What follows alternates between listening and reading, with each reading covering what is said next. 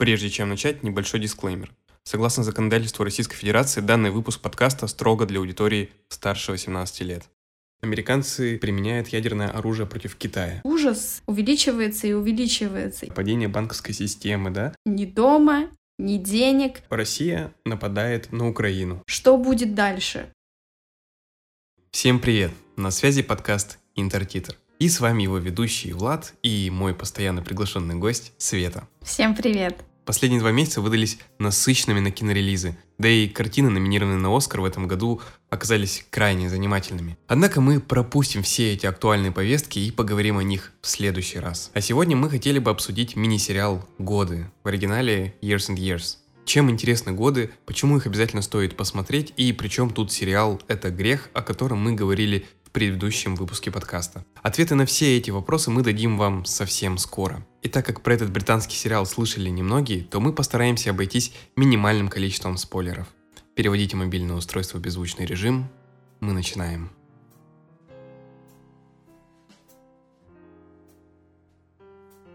В центре данного сериала находится одна большая семья, которая состоит из двух братьев и двух сестер. И в главе этой семьи у нас стоит прекрасная бабушка. И на самом деле все события, наверное, так или иначе а, начинают закручиваться как раз в момент празднования ее 92-летия. А также я бы, наверное, хотела немножечко отметить, что очень классно то, что эта семья, она такая можно сказать, разноплановая, то есть э, Здесь нет такого, что все, например, относятся к одному социальному классу, и они все очень разные. Это и позволяет показать э, проблемы, которые связаны с событиями, которые уже будут дальше в сериале про происходить, показать эти проблемы наиболее ярко и так, чтобы мы смогли сопереживать и сочувствовать максимально сильно. Мне кажется, вот ты хорошо сказала про разный социальный статус. Можно дополнить, сказав, что у них также разные интересы, разная сексуальная ориентация и тому подобное. Это классно с той точки зрения, что вот каждый человек который будет смотреть, он выберет для себя, как бы, ну, условно, своего любимца и того персонажа, за которым изначально начнет как-то более пристально следить. Именно поэтому, наверное, можно сказать, что вот эта маленькая семья Лайонсов, она такая репрезентация, в принципе, общества в целом. Вот ну, как ты сказала правильно, с разным достатком все, у всех разная абсолютно работа, у всех различные интересы, у всех различные политические взгляды. Ты очень правильно заметил, что здесь э, как раз в данном сериале не последнюю роль играет политические взгляды, потому что сериал очень ярко показывает, как неправильный политик во главе страны может разрушить все, не только страну, но и жизни людей, причем не только живущих в ней, но и вообще во всем мире. Ты немного, мне кажется, забегаешь вперед, и мне кажется, прежде всего стоит сказать о том, что Рассел Т. Дэвис — это сценарист как раз сериала «Это грех». «Это грех» его последняя работа, а вот «Годы» предыдущие. И вот этот сценарист, он берет, можно, наверное, сказать, все наши страхи, именно вот какие-то политические, глобальные, там, внешние политики, и он их раскручивает на максимум. Например, финансовая какая-то война, экономическая война, а, Великобритании и США. Или, например, то, что Россия нападает на Украину, в результате захватывает ее. Или то, что американцы применяют ядерное оружие против Китая. То есть все эти повестки, они витают где-то в воздухе, но мы все надеемся, что этого не произойдет и все будет хорошо. Однако сценарист продумывает настолько все действия, он, он не просто берет вот их это произошло, это случилось. Он показывает, как каждое из этих решений, как каждое из этих политических событий влияет на простых граждан, простых людей, живущих вот в данном случае в Великобритании. Наверное, из-за того, что он как раз берет такие насущные проблемы, этот сериал и смотрится с таким ажиотажем и вызывает бурю эмоций в ряде событий, которые происходят в сериале. Поэтому это очень здорово, что в отличие, например, от черного зеркала, который иногда берет э, тоже довольно, наверное, применимые к нашему времени проблемы или какие-то, не знаю, технологические открытия, и то там это выглядит немного нереалистично, и ты хоть и понимаешь, что такое вполне возможно, но ты не сопереживаешь этим героям, и ты не включаешься на полную. А здесь, э, во-первых, из-за того, что ты э, э, смотришь на все это глазами героев, так как ты с ними уже знаком, ты знаешь про их э, каждодневную жизнь, то есть ты уже так или иначе им сопереживаешь. Плюс э, сами проблемы уже так сделаны, что ты понимаешь, что чисто технически это действительно может произойти и в нашем мире через пять лет. Ну, как бы, я надеюсь, такого не случится, конечно, но какое-то зерно а, вот истины, правдоподобности, причем такое очень большое зерно, оно есть. В связи с этим это действительно выглядит очень реалистично и помогает, наверное, а, ощутить вот реальность, наверное, э, вот этих всех событий, происходящих в сериале. Ты правильно заметила про черное зеркало. Вот я тоже смотрел, когда годы, у меня возникала такая ассоциация, в том числе потому, что э, сценарист, он говорит не только про политику, конечно же, это превалирующая тема, но тем не менее, он еще и показывает различные технологические нюансы будущего, так скажем. И то есть, например, это не идентификация по отпечатку пальца, да, а по твоему дыханию, которое индивидуально для каждого человека, как утверждает автор. Или, например, то, что можно будет легко заказать э, чужой отпечаток пальца, какой-то шпионский уже такой маленькая пошла тематика, но тем не менее. И, например, там открыть чужой телефон, там прочитать какие-то сообщения, или зайти, например, в какое-то секретное место, организацию, тоже используя вот э, такой купленный на черном рынке, изготовленный отпечаток пальца. То есть технологическое предугадывание тоже имеет место быть в этом сериале. Что касается темы технологий, то здесь, опять же, интересен тот факт, что сценарист, он не просто размышляет о каких-то технологиях будущего, вот, например, как я уже сказал, а, новый способ идентификации человека, но он также и обозначает то, как эти самые технологии будут влиять на человека и общество в целом. Собственно, что я имею в виду? Говорю я про то, что уже сейчас а, некоторые профессии, они потихоньку уходят, и такие служащие заменяются роботами или, например, какие-то программами. Словом, все автоматизируется. И на самом деле сценарист в этом плане не говорит чего-то кардинально нового, но он в очередной раз подчеркивает данную проблематику, что профессионалы, э, люди с высшим образованием, которые имели когда-то хороший достаток, из-за развития технологий и, конечно же, из-за сложившейся ситуации теряют работу и вынуждены работать за копейки на каких-то э, должностях курьеров э, и других неквалифицированных местах.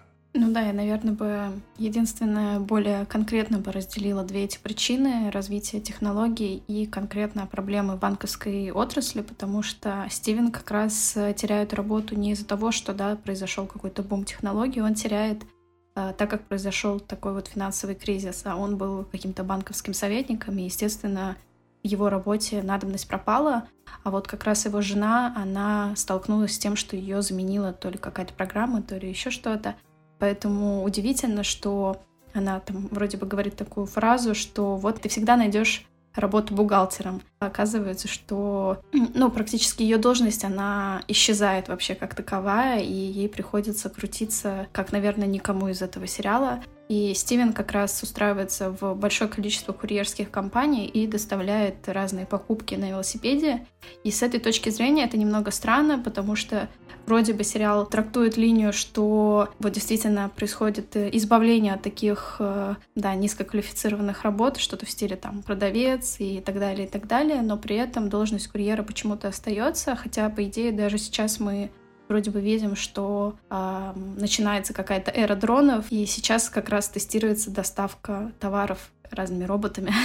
Привет, Яндекс. Так что тоже вот удивительно, как получается, что что-то становится высокотехнологично, а что-то все равно остается на таком же примерно посредственном уровне. И здесь, возможно, можно разглядеть такую идею, что в каких-то сферах человеческий труд остается более выгодным, то есть более дешевым, как, например, тот же мне кажется, Amazon, где люди, да, там сами упаковывают все товары, и удивительно, да, такая вроде технологичная компания, но все равно завязана на человеческом труде. То есть, видимо, все равно мы никуда не уйдем от этого. В тему технологий можно сказать и также следующую вещь. В большинстве популярных современных сериалов есть как минимум один персонаж, наверняка, который пытается принять себя. И это принятие связано именно с тем, что он пытается осознать и принять свою альтернативную э, сексуальную ориентацию. Или, например, пытается ужиться со своим гендером или поменять что-то. В обсуждаемом сегодня сериале эта проблема выходит как будто на новый уровень, потому что один из персонажей хочет стать так называемым транс-человеком. И если сегодня транс-человек — это э, что-то связанное с гендером, то э, сценарист предполагает, что в будущем это определение будет говорить о, наверное, в том числе киборгах, которые пытаются вставить себе какие-то компьютеризированные импланты, автоматизировать что-то. Сейчас все-таки нету такого значения, как трансхуман, э, поэтому нам немножко сложно понять, что это значит. И да, как ты правильно сказал, там есть, э, мне кажется, только стадия киборга. То есть это все начинается. И по идее, как финал, э, должно быть полный перенос твоего сознания уже в интернет и ну, полная его оцифровка, чтобы полностью как раз лишиться от э, телесности в этом и вся фишка этого.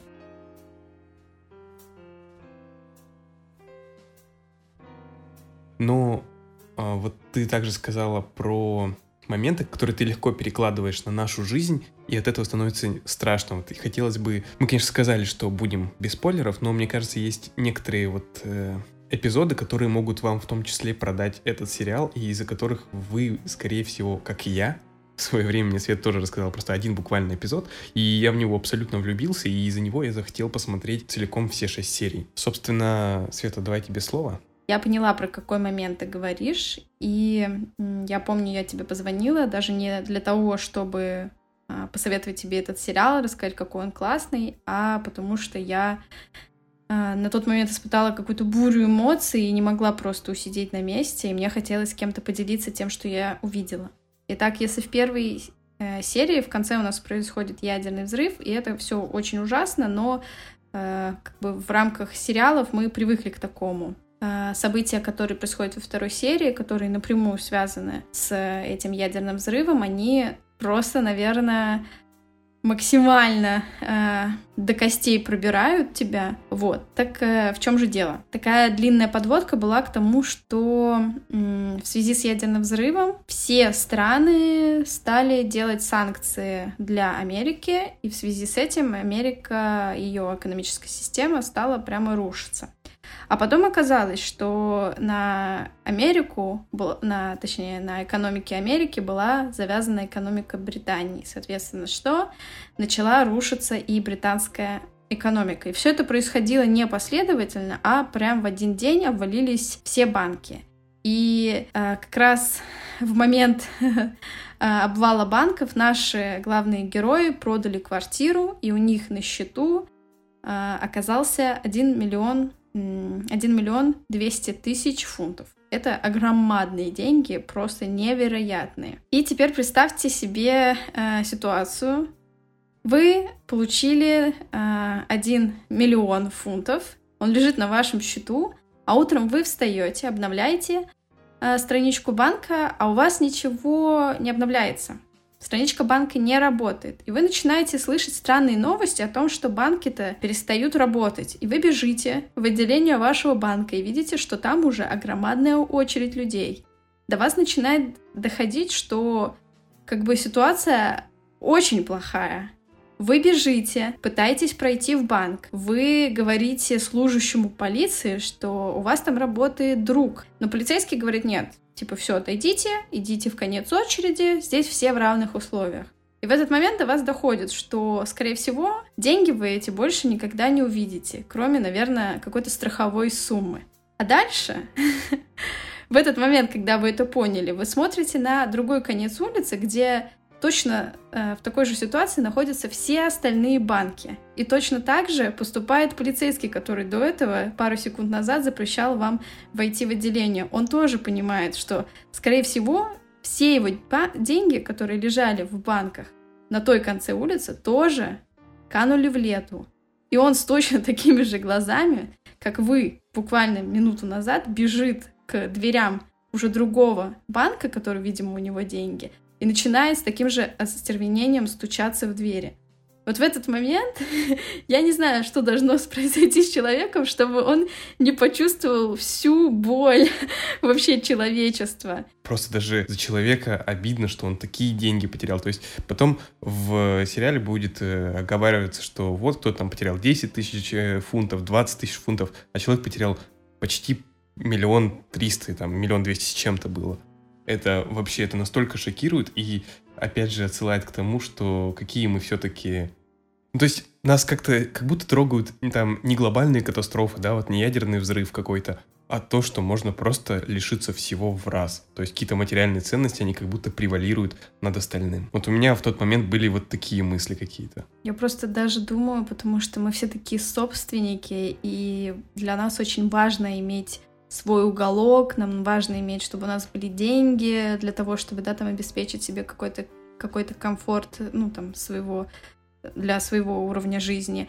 И вот осознание того, что в какой-то момент у тебя вообще ничего не остается, то есть ни дома, ни денег, и то есть что делать дальше, понимаешь? Вот там, кстати, в сериале постоянно задается один и тот же вопрос. Что будет дальше? И в каждой серии ты понимаешь, что этот ужас, э, который вот вкладывается в этот вопрос, он все увеличивается и увеличивается. И так и здесь, то есть, когда ты потерял все, ну окей, да, сколько у них осталось? У них, получается, из-за из страхования вкладов они получили 85 тысяч фунтов. То есть, э, как бы да, это уже громадные деньги, но по сравнению с миллионом это даже как-то грустно. Ну вот я про это и говорю.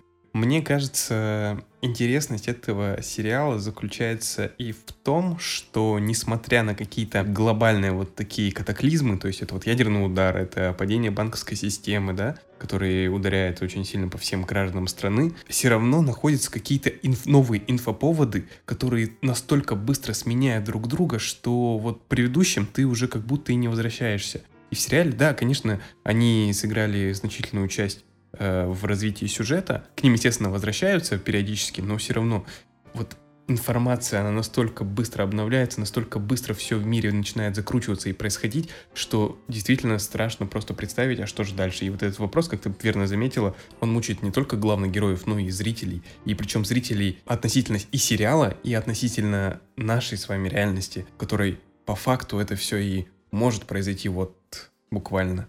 То есть э, это может быть эскалация любых э, военно-политических конфликтов, это может быть крах э, банковских систем. Это вот как э, в нулевых с 99 на 2000 когда был переход, все же, например, боялись того, что банковской системе произойдет сбой, как многие предрекали, и все лишатся вот этих всех накоплений, и все с замиранием ждали этого нового миллениума. Что же будет дальше?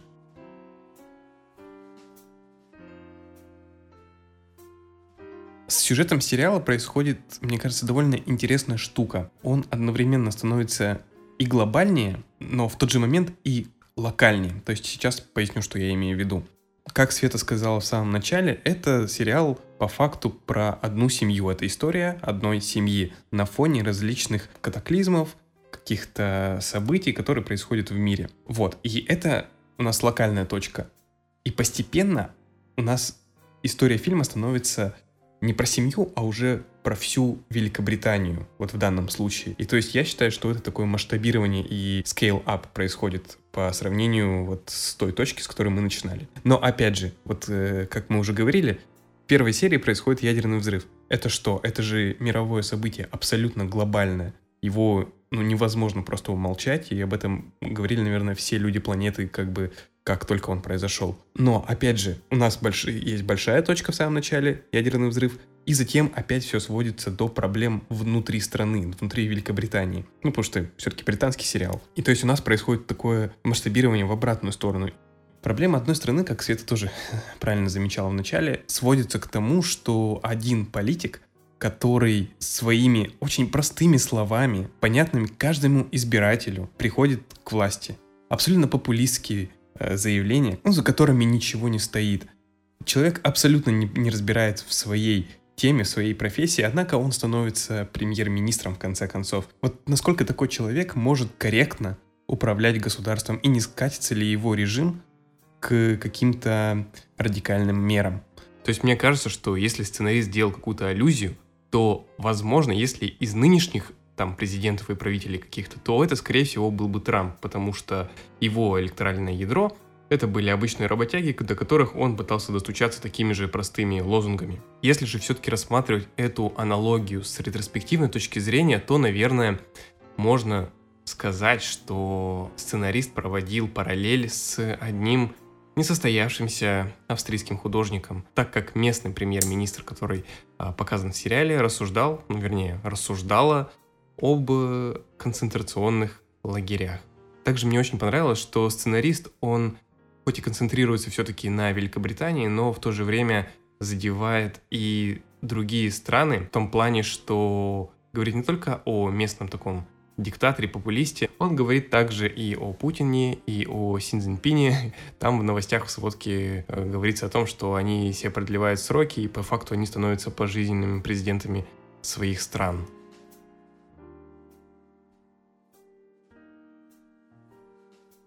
Ты вот э, говоришь, что все показано как бы, да, из, э, с, с точки зрения британских подданных. А еще вот очень интересно заметить, что также в этом сериале, мне кажется, вот за последнее время я нигде больше не видела, показана проблема беженцев, потому что как раз в Европе а, довольно большая проблема, и ну, это такой очень тон, тонкий лед говорить про, на, эту, на эту тему.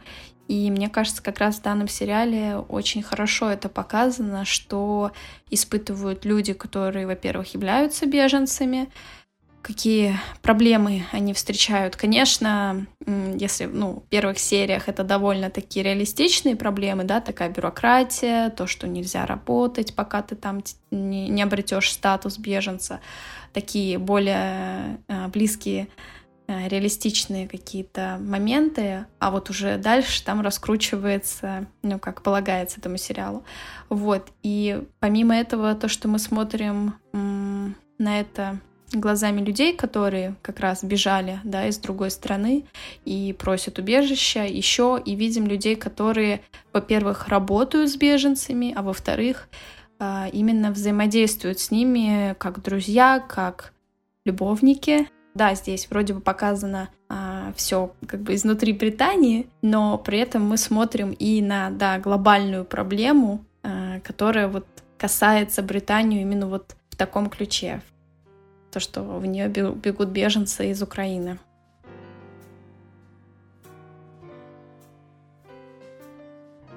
Так как Рассел Ти Дэвис является открытым геем, то в его сериалах всегда есть э, а, персонажи геи, и это те самые персонажи, которые а, как раз являются главными в истории, а не введены в повествование только ради того, чтобы отработать повестку. И вот ты, когда смотришь его сериалы, ты понимаешь, что это очень искренние истории, и этот сериал не стал исключением.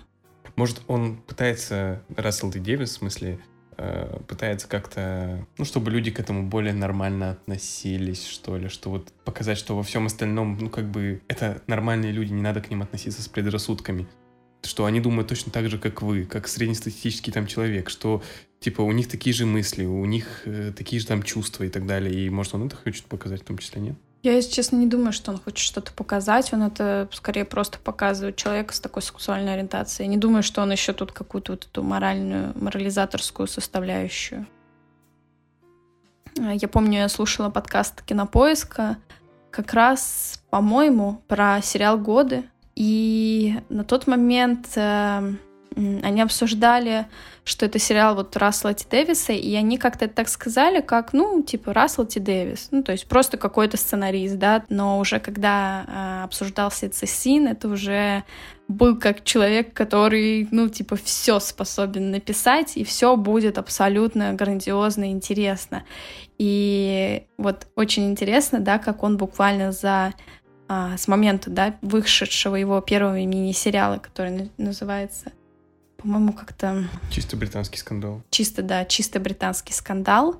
Вот, с, с момента выхода данного сериала и вот уже как раз про последнюю работу мы с тобой недавно говорили, Айцесин, он превратился в такого Можно сказать культового, не знаю, культовый сценарист или нет еще? Или до Соркина ему еще далеко, как ты считаешь? Когда он начнет снимать, мне кажется, полнометражные фильмы, ну, не снимать, а писать, то тогда, наверное, можно будет говорить. Все-таки британские мини-сериалы смотрят, я думаю, далеко вообще не все. Даже те, кто подписан на HBO Max, где и выходят его, собственно, сериалы, мне кажется, даже там, наверное, по рейтингу, да, конечно, они возглавляют какие-то, может, топы, э, но, тем не менее, массовый зритель, который привык ходить в кинотеатры, э, там, э, смотреть «Игру престолов» и «Во все тяжкие», о нем, я уверен, что не слышали. По таланту он не уступает, но по огласке и по значимости на мировую культуру, в том числе, наверное, он пока еще не настолько. Хотя работа у него абсолютно выдающаяся, и мне даже интересно, на что бы он был способен в полном метре. Я бы, конечно, понимаю, что глупо будет звучать, хотела бы посмотреть э, что-нибудь наподобие лунного света в его исполнении. Если как бы он написал этот сценарий, да, я понимаю, что там как бы про Америку, можно сделать такой же сериал, фу, сериал, такой же фильм сделать, например, про каких про какой-то британский, да, район. И было бы интересно, как бы он э, взял бы эту идею за основу и уже написал свой сценарий. Я не знаю, насколько мы можем так говорить, не считается ли это гомофобным, нет? Это точно не гомофобно, но, возможно, это нетолерантно как-то звучит. Да, но я тоже так думаю. Сейчас сделаем маленький оф-топ, и я скажу про лунный свет то, что там же была не только проблема гомофобии, но в том числе и бедности, и наркозависимости, и вот этого вообще всего бедного района Майами. Вот. И интересно было то, что как бы э, это же фильм снят по пьесе, а пьеса написана человеком, который во всем этом жил. Ну и, собственно, как бы видишь, что получилось. Довольно неоднозначные рецензии, довольно неоднозначные мнения. И, ну, как-то получилось. Тут все-таки я считаю, что нужен талант. И у Рассела Ти Дэвиса он, конечно же, абсолютно выдающийся. Будем следить за его работами в дальнейшем.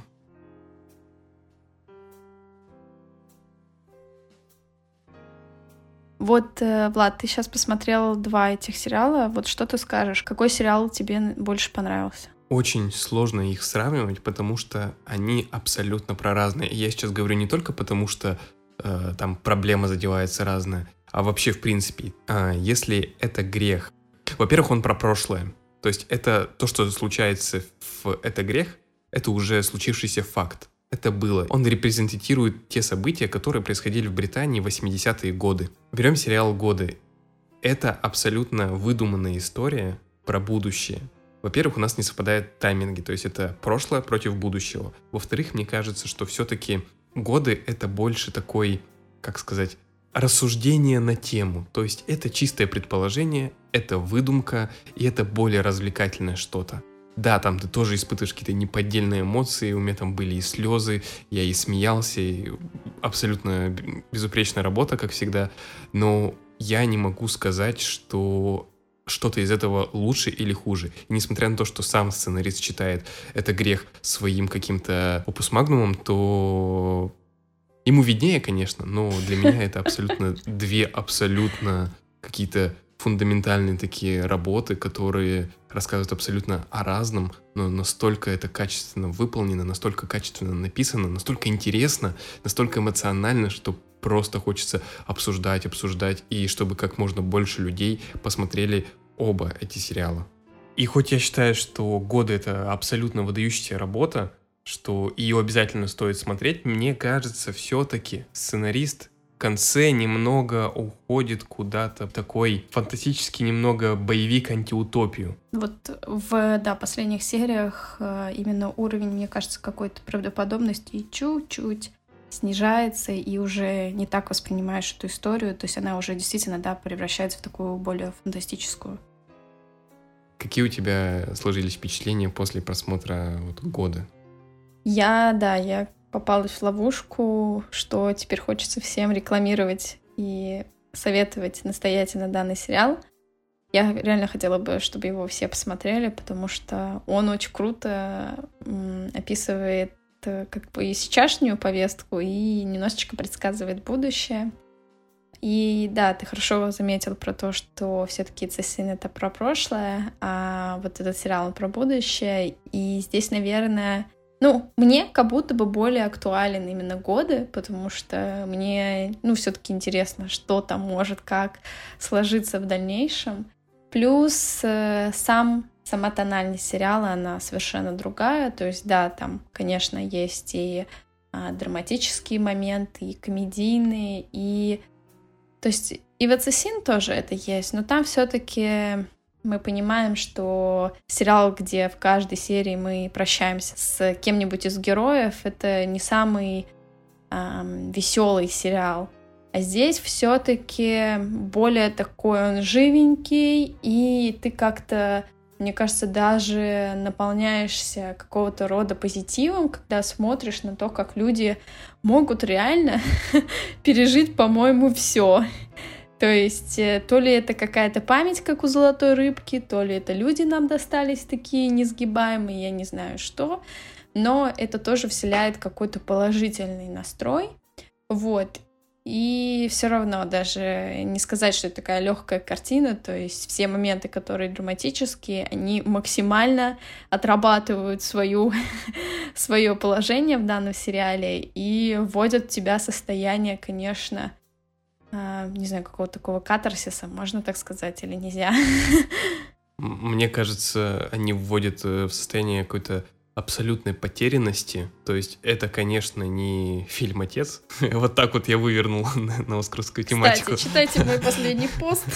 Но, тем не менее, мне кажется, вот эти все серьезные моменты, о которых мы не будем, конечно же, спойлерить, они выбивают тебя из колеи, и ты не понимаешь, точнее понимаешь, но не можешь поверить в реальность произошедшего. А именно так и случается в жизни. Большое спасибо, что в этот выпуск вы были вместе с нами. Я очень надеюсь, что мы смогли со Светой заинтересовать вас в этом сериале, и пересказанные эпизоды и наши эмоции убедят вас все-таки обратить внимание на эти шесть часовых серий, которые абсолютно стоят просмотра. Надеюсь, что следующие выпуски будут э, более регулярными. И в скором времени мы поговорим о прошедшем уже Оскаре. Спасибо, не прощаемся.